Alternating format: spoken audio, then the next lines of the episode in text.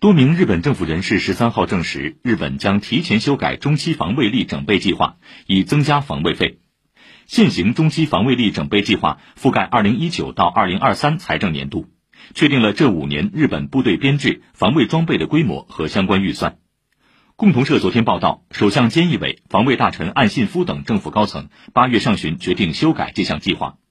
防卫省和国家安全保障局已经开始讨论修改方案，财务省将审议相关预算，预计最快年内完成修改。